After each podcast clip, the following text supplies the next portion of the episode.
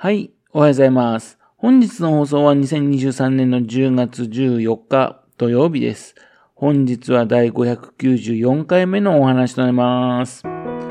のチャンネルは福島県郡山市在住の特撮アニメ漫画大好き親父のぴょん吉が響きになったことをだだと話をしていくという番組です。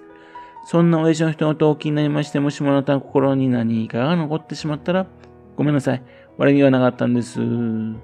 幸にこの番組に興味持ってしまったら、ぜひ今後もごひいきのほどよろしくお願いいたします。今回はショートバージョンです。一週間くらい前ですね、第3回道のく童話賞入選作品集が届きました。送料込みでね、500円でね、まあ購入したわけなんですかね。っていうんで、ようやく時間ができたんで開けて読んでみたわけです。A4 版のね、22ページぐらいのね、えー、冊子でしてね、タイトルはね、光って書いてあるんですね。えっ、ー、と、ローマ字とね、それからとひらがなで書いてあります。そしてその後にですね、ローマ数字で3って書いてあるんですね。中身はですね、大賞の1編、それから優秀賞の2編、佳作の3編がね、収録されていまして、それからと大賞と優秀賞のね、受賞者の言葉、それからと最終選考委員のね、選票、それが載ってました。気になっていたですね、今回のね、この道のく童話賞のね、応募者数ですかね、51編だったそうです。だいたい1回目、2回目ぐらいのね、数だったみたいですね。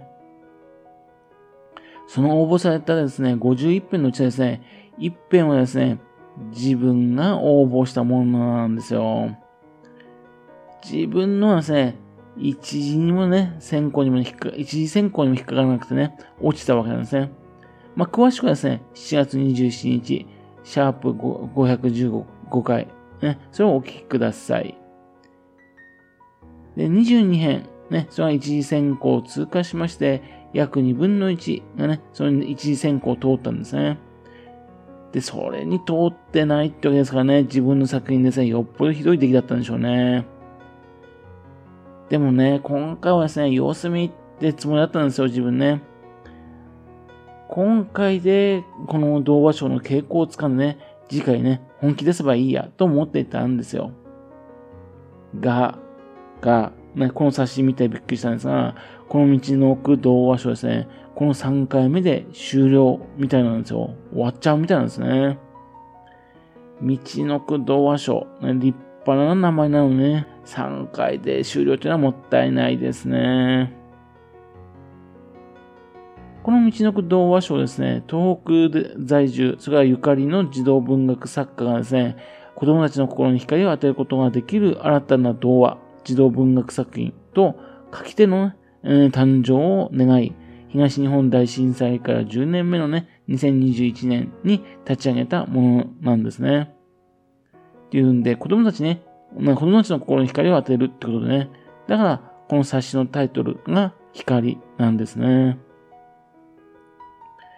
こういう童話賞があることにですね、締め切りの直前になって気づきましてね、慌てて作ってね、送ったもんでね、正直ですね、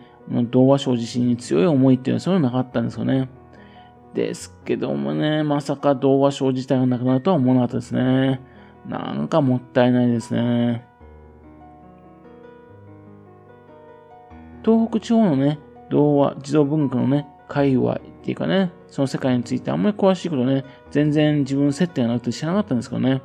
今回のね、経験でね、少し様子が分かってきました。応募者のね、51編のね、県による応募の数ですけどね、青森県が6件、秋田県が10件、岩手県が10件、宮城県が 15, 15件、それは山形県が4件の福島県が5件。っていう感じでね、なんとなくですね、各県のね、文学への思いだとかね、その思い出の、思い出の度合いというかね、それだとかね、あるいは作家のね、人口、ね、数、それを示しているような感じがするんですけどね。っていうんで、面白いなと思って、その数見ました。ですけども、童話賞っていうのね、宮沢賢治の岩手県あの、もっと出てもいいのかななんて思ったんですよね。だって宮、岩手県ではですね、文学のコミックマーケット、コミケと呼ばれますね、文学フリマっていうのをですね、東北で唯一行ってる県なんですよ。9回も行ってるんですよ。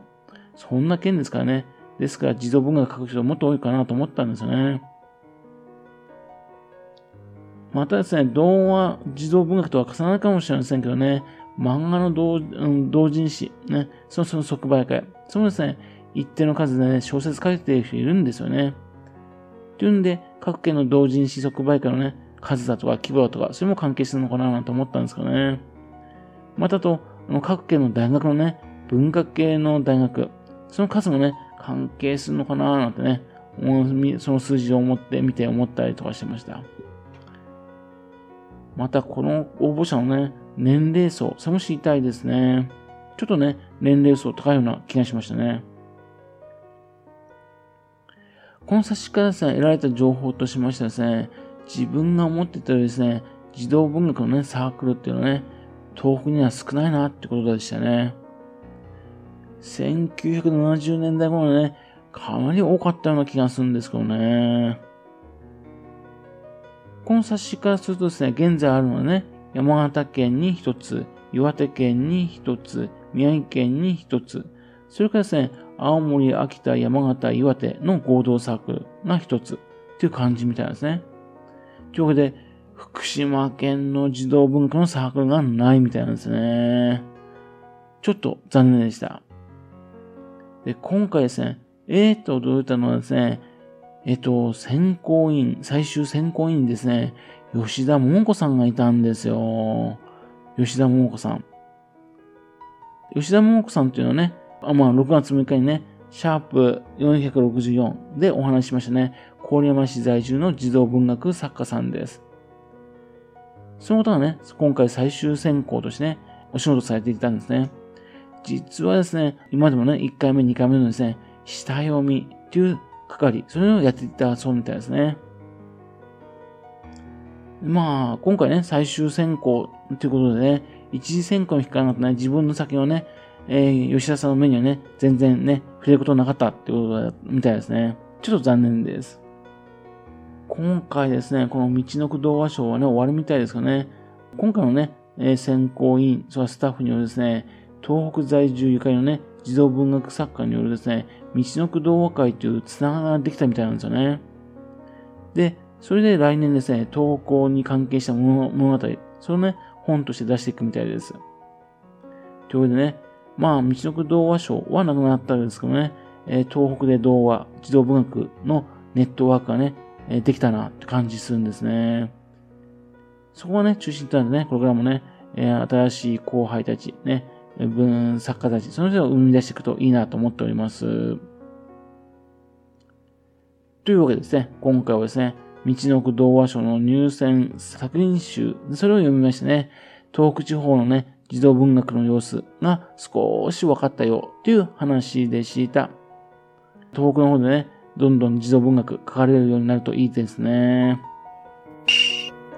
はい。それではまた次回よろしくぴょん吉のお話をお付き合いくださいね。本日もくださいまして誠にありがとうございました。